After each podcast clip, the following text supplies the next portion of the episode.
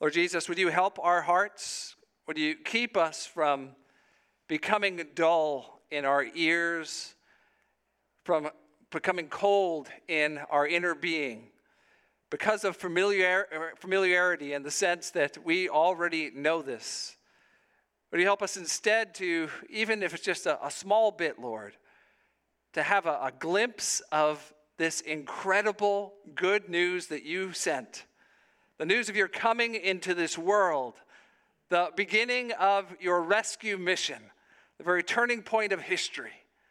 Would you let this hit us afresh and lead us into pondering and wondering at all that you've done?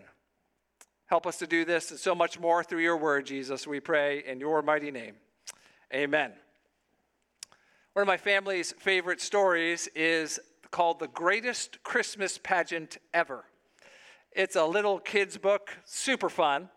It's about a small, unremarkable church that has a very remarkable Christmas pageant one year.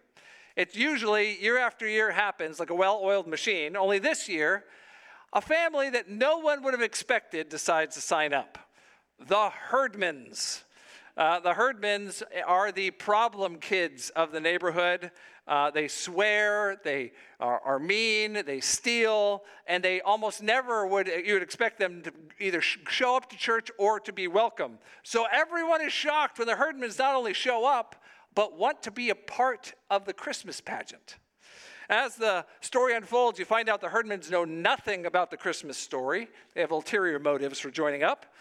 But they become center stage. They have pivotal roles in all this. And one of the big dramas is who's going to get to play the Virgin Mary. There are two candidates that are contrasted with each other. There is picture perfect preacher daughter, Alice Wendleken. And then there is the biggest, baddest, meanest herdman of all, Imogene. And of course, you know how this turns out. Imogene ends up winning the role. But as the story unfolds, something odd is revealed. Turns out that Imogene might be a better picture of Mary than the picture perfect preacher's daughter.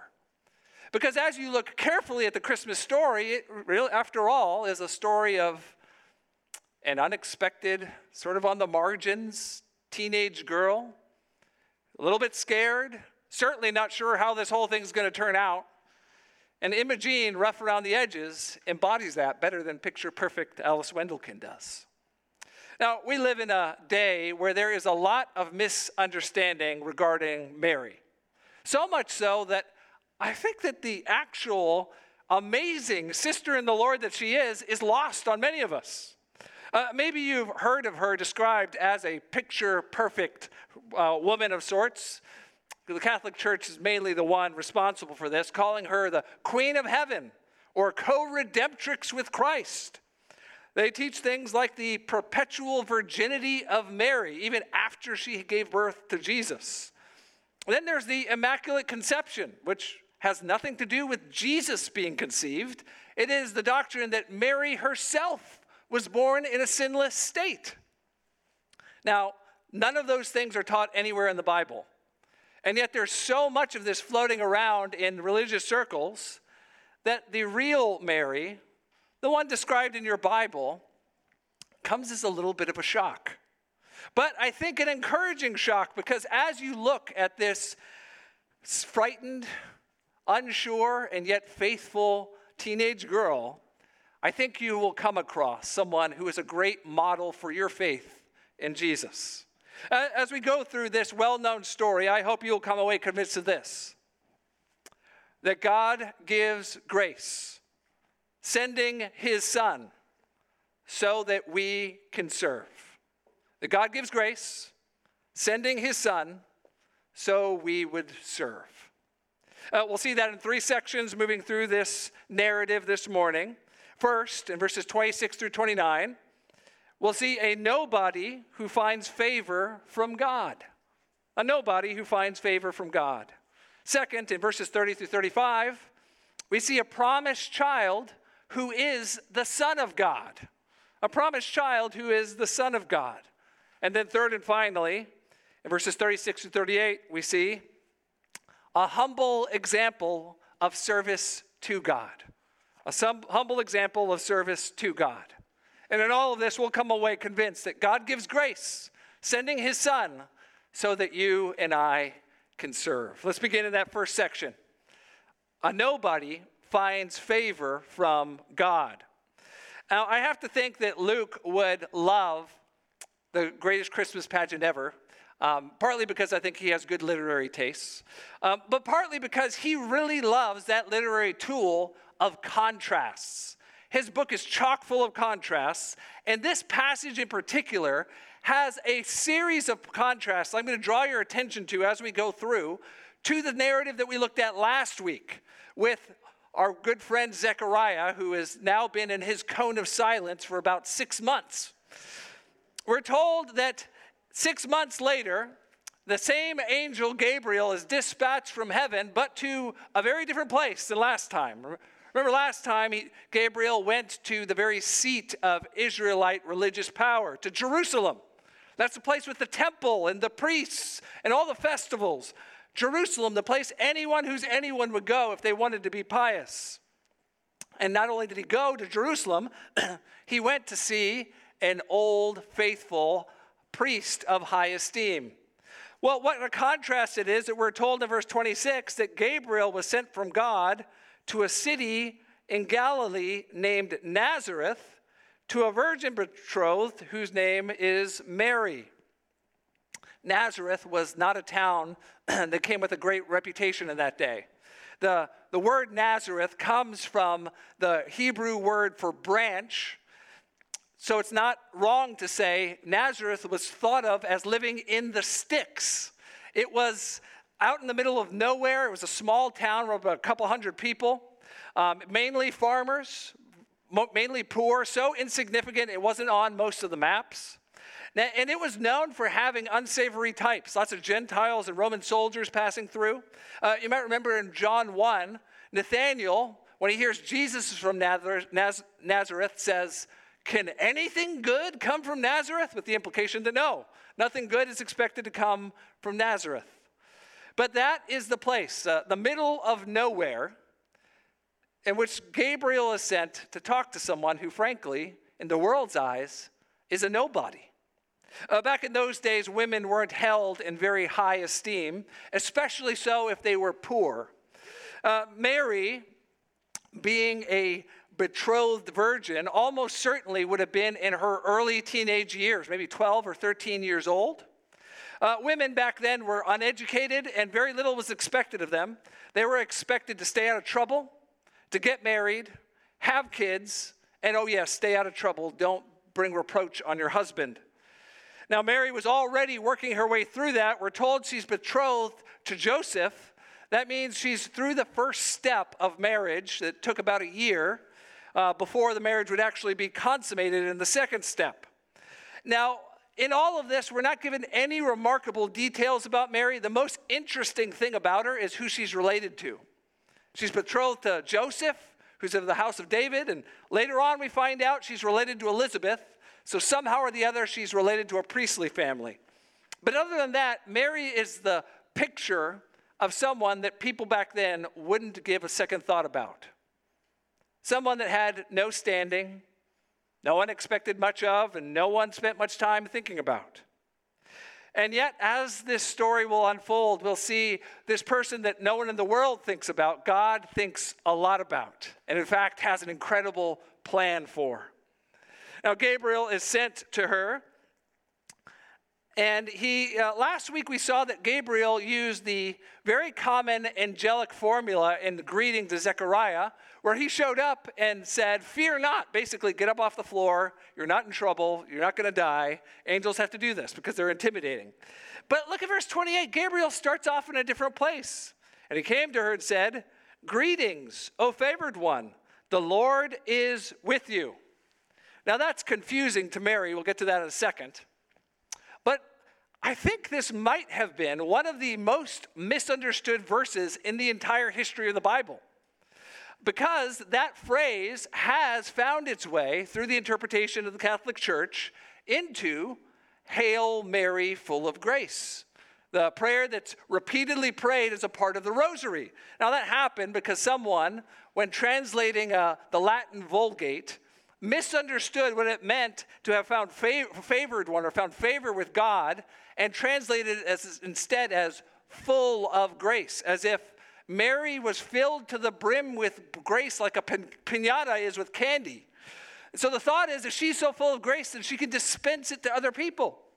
But that totally misses what Gabriel is saying here. He, he is just saying, Mary, God's smiling on you, and I've got good news for you. Now, I, I, as an aside, I just have to think, uh, given how misunderstood that greeting was, I wonder when Gabriel got back to heaven if one of his angelic superiors said, You know, Gabriel, next time just stick to the script, all right? Like, let's just. I don't think Gabriel did anything wrong, just a funny aside. Okay. Um, so he greets her that way, and you can see in verse 29 that Mary doesn't understand what's going on. But she was greatly troubled at the saying and tried to discern what sort of greeting this might be. Mary stood there. She thought about it. She pondered. She let her mind chase the spiritual rabbit trail in her head trying to figure out what in the world is this angel saying. Uh, the way that's written, she was doing this over and over uh, to the point where she starts to become troubled, almost anxious. What in the world does this mean? Now, we need to pause at this point because I think this is one of the places where it's obvious that Mary, while she's not someone you should pray toward or expect to give you grace, Mary's a wonderful example a, virtuous example of how a Christian ought to behave. And in this case, she models for us something very important pondering and wondering on the grace of God revealed to her. Mary understands, and we'll see this as a character trait of hers, that it's important to think deeply when God reveals something to you. There are some thoughts that take more than 15 seconds to understand. There are some things that you need to turn over in your mind and chew on and meditate on and ponder so you can wonder. Mary's in the habit of doing that, and we'll see later that as a result, she's able to treasure up things in her heart as God unveils them to her. But we as Christians need to cultivate this same sort of discipline, to have room in our walks with Christ to chase the spiritual rabbits through our heads as we find these wonderful truths that God reveals through His Word. You know, we live in a time that is full of so many distractions. You have smartphones and endless streams of media, and you can go from one thing to the next to the next to the next without ever having silence until you hit your pillow. Now, one of the downsides of that is you don't have any time to think. When I'm preparing for sermons, having time to think is one of the most prized commodities I could possibly have. Uh, some of the truths that God's word teaches take me a long time to understand. I, I try to turn them over and give myself room to chase after those spiritual rabbit trails to be able to figure out what this is saying and what it means for you and I.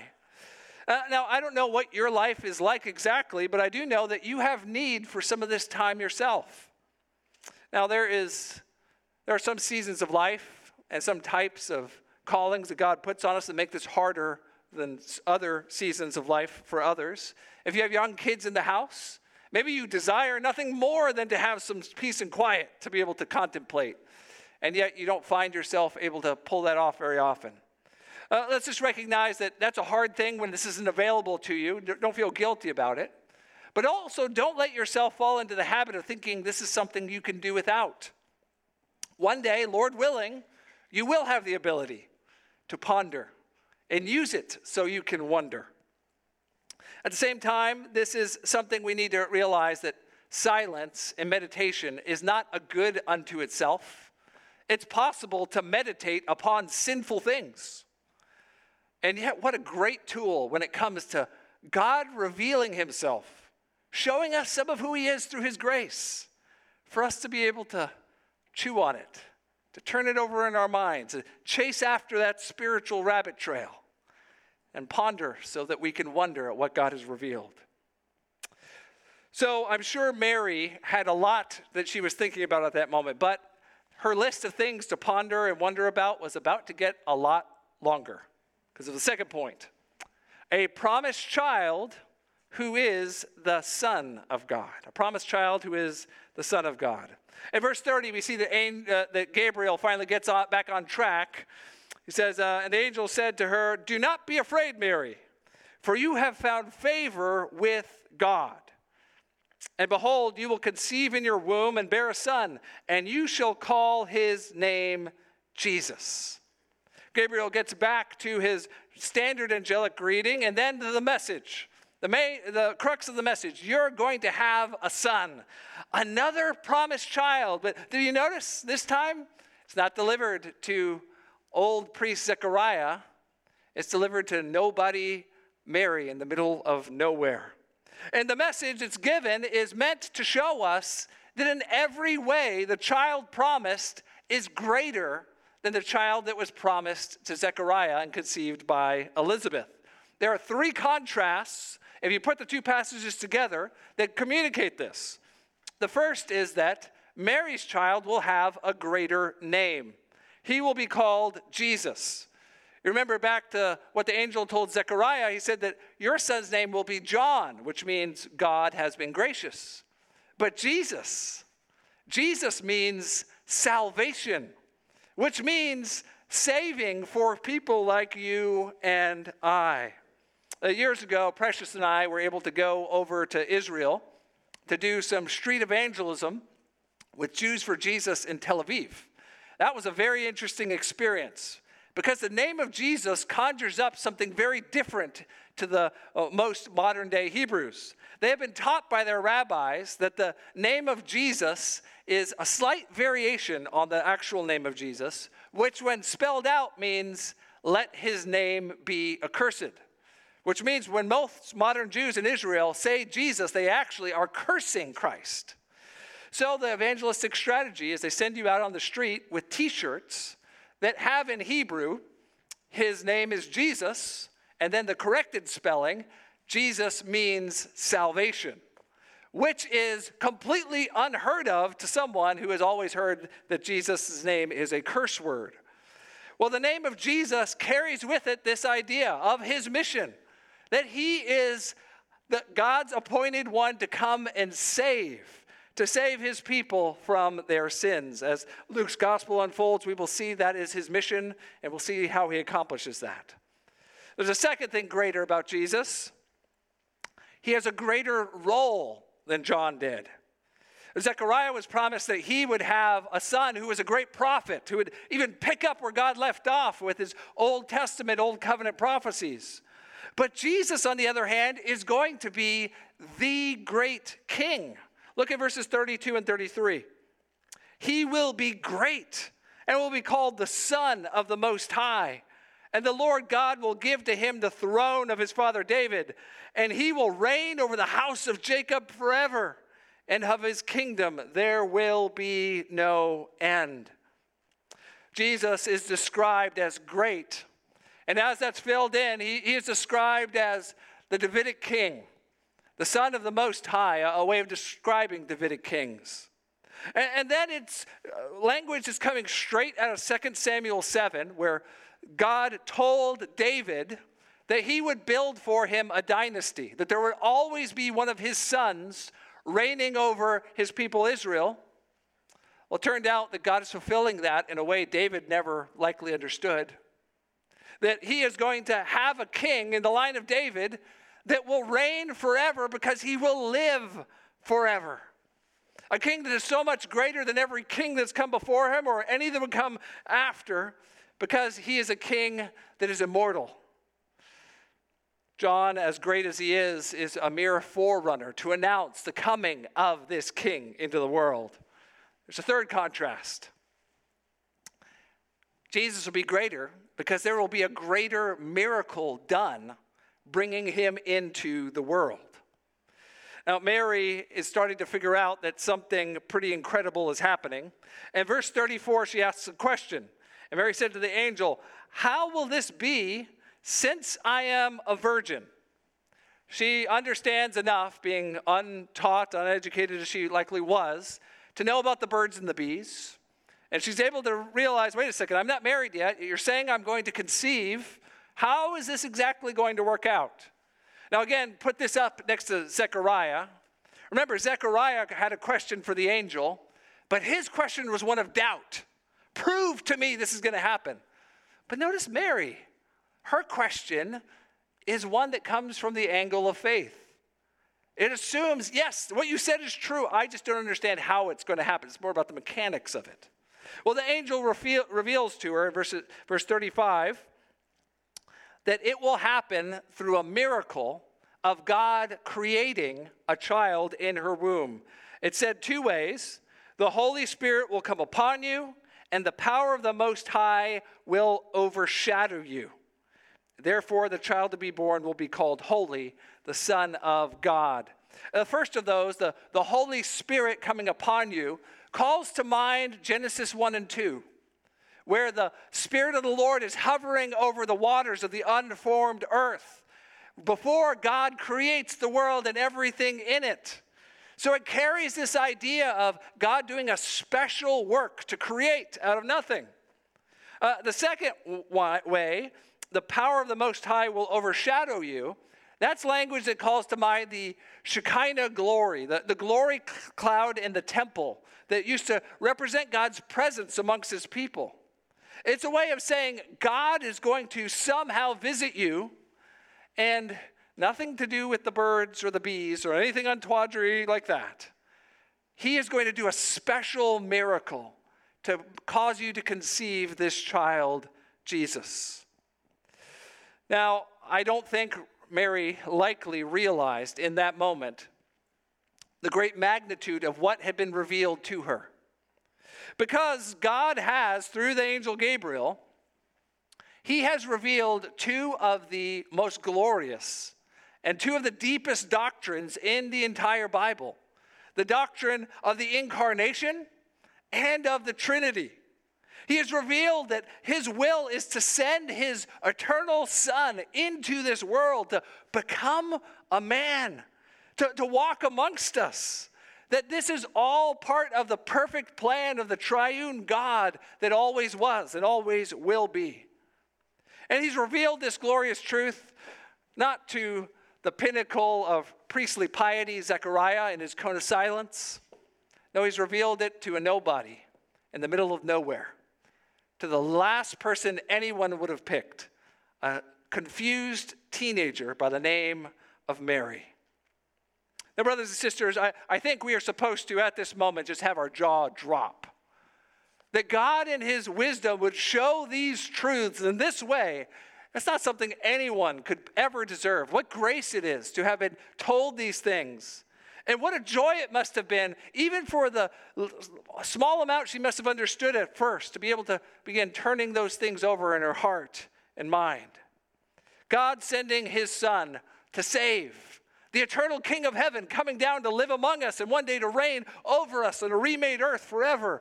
What truths that are worth spending a lifetime to ponder but these? Uh, as we slide our way into the Christmas season, I hope you will allow these truths to hit you afresh again. God really did this. As unlikely and unheard of as it is, this was his plan, long hidden, now revealed. And you get to, with the hindsight of history, you get to relive the joy each and every Christmas. Now, if you're here this morning and you're not a Christian, this is the crux of the Christian message that we could never earn our way to God or get grace from Him by doing something, being virtuous enough, or praying a certain way, that God had to initiate, that He had to give us grace by sending His Son, Jesus, to come and die as a sacrifice to save us from our sins. That same Jesus had to rise from the dead, conquering death, so that He could give you eternal life with God. And that same Jesus is the Lord the Lord over all that is, and one day everyone will know that He is Lord of all. If you're here this morning and you're not a Christian, the response that you must have to this message is to turn from your sins, to repent of them, and trust in Jesus to do what God claimed He would and what the Bible says He did. If you do that, you will have something to ponder and wonder about every single year and every single day until your life on this earth ends or until Jesus comes back. Now, as wondrous as this all is, for this to be revealed to Mary and to all of us, let's realize that every time God reveals something to us, we are placed under an obligation. Then, when God shows us something of Himself or His grace, we need to respond somehow. And that's what brings us to our third and final point a humble example of service to God. A humble example of service to God in verses 36 through 38. Undoubtedly, one of the most difficult trials of faith any Christian can go through is the moment where a long sought after dream comes directly into conflict with God's revealed will for our lives. When your plan runs into God's plan, and you have to wrestle with the reality that God's plan needs to win. Instructed uh, reading the life story of Dr. Martyn Lloyd-Jones. Back in the early 1900s, he rose to prominence in the medical field in England. He was a brilliant man. He flew through medical school from humble, uh, humble upbringing. And he finished all his schooling and uh, managed to get a, a very prestigious role underneath one of the top doctors in all of the UK. Now, as a result of this, everyone knew he was one of the anointed upper crust of the medical world, that one day he would be one of the top dogs himself. As he was watching his dreams come true, though, he had the difficult choice to make because he realized that God was calling him to leave the medical profession and become a humble preacher. He uh, eventually came to grips with what God was asking him to do to, to leave behind the prestige and the, all the money that came with being a doctor and to move out into the middle of the sticks, out to Wales, a place no preacher wanted to go, to pastor a congregation that couldn't even support the preacher they were trying to call, to go and preach in obedience to God. Mary gives us a wonderful example, like Dr. Lloyd Jones, of someone who had their life plan totally wrecked, and yet who humbly, even lovingly, submits to God's will. And in so doing, gives us a great example of how we too should seek to serve God. We're told in, uh, imagine what must have been going through Mary's mind as she heard this news from Gabriel. Wait a second. I'm supposed to have a promised son. I'm not married yet. I think this means I'm going to have this baby before I'm married. What's Joseph going to think? What if he doesn't believe me? What if my family and my friends don't believe me? Joseph might divorce me. That means I might have to bring up this promised child as a single mother at a time where being a single mother was even harder than it is today. In that moment, God graciously helps Mary to have the faith needed to obey. Look what uh, happens in verse 36. The angel tells her that God has given her a sign to help her faith. And behold, your relative Elizabeth, in her old age, has also conceived a son. And this is the sixth month with her who is called barren. For nothing will be impossible with God. He says, Look at Elizabeth. Elizabeth, who is long past the flower of youth and unable to conceive, God has granted the gift of a promised child. Surely He can do the same for you because nothing will be impossible with God. God can do anything. Now, the contrast here again is supposed to be very thick. Uh, remember, Zechariah asked for a sign and was disciplined for it. Mary didn't ask for a sign at all, and yet God graciously provided it. But the principle that is underneath this is do you really believe God can do whatever He sets out to do? If you believe God is om- omni- omnipotent, that there is nothing too hard for Him to do, that He has no shortage of resources or time, that He never gets bored, that He never loses focus, that there'll never be an enemy that could prevent him from accomplishing what he sets out to do, then why in the world would any of us ever tell God, No thanks, God? You may tell me to do this, but I'm not going to do it. It's impossible that you could use me to do that. That was the hill that Mary had to climb. And praise God, He has given us an example of someone who climbed it faithfully. Look at the way she responds 38. And Mary said, Behold, I am the servant of the Lord. Let it be to me according to your word. Mary said, Lord, if you want it, I want it. Uh, even if I don't understand how you're going to do it exactly, even if it seems like it's impossible, I trust you. I trust that when you say to do something, it's for a good reason. And that when you set out to do something, you do it. Mary gives us a wonderful example here of submitting to God's will for our lives, even if it means leaving behind the things we seemed we so desperately needed, even our own dreams. I fear that too many people today have absorbed a form of Christianity that has more to do with Walt Disney than it does with the Bible.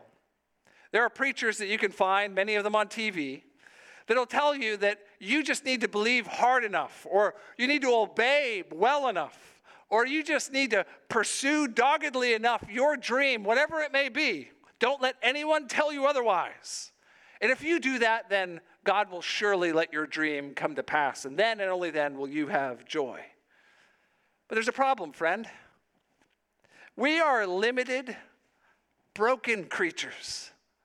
Even our minds and our hearts so often lead us astray. And, and that means many of our dreams will never happen. And even some of the ones that do happen will turn out to be nightmares. Some of the things that you want the most could end up being the most painful things in your life if God were to grant them to you. Now, as a Christian, we should know that a far better way to go through life is with the resolve that whatever God wants is what I want. If that means dying to myself, if that means denying myself, whatever God wants is what I want, and whatever He has for me is what is right for me. Mary shows us a wonderful example of someone who didn't understand the full picture, had every reason to be frightened, and yet in faith declares, I will humbly serve the Lord because what he wants is what's right for me. So I need to ask, my dear brothers and sisters, are you consciously submitting yourselves to the will of God in your life? Is there anything in your life where you know what God wants you to do? Maybe it's someone he wants you to reconcile with. Maybe it's some big step of obedience that seems very risky. Whatever it is, God has made it clear to you this is the thing that it means to do if you are going to be faithful. And are you, for one reason or the other, finding excuses not to do it?